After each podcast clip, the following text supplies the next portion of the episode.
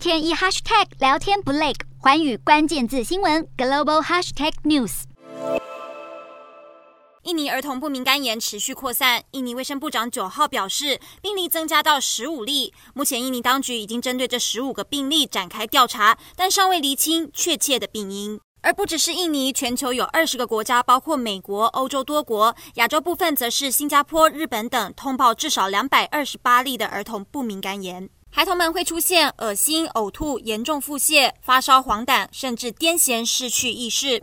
各国政府都敦促家长，若是发现孩子有这些状况，要立即带孩子就医。而目前有部分的专家认为，不明肝炎的病源可能和一种腺病毒有关，而腺病毒可能已经出现了变异，推论儿童在接触变异的腺病毒后感染，引发严重的症状。不过目前还在厘清当中。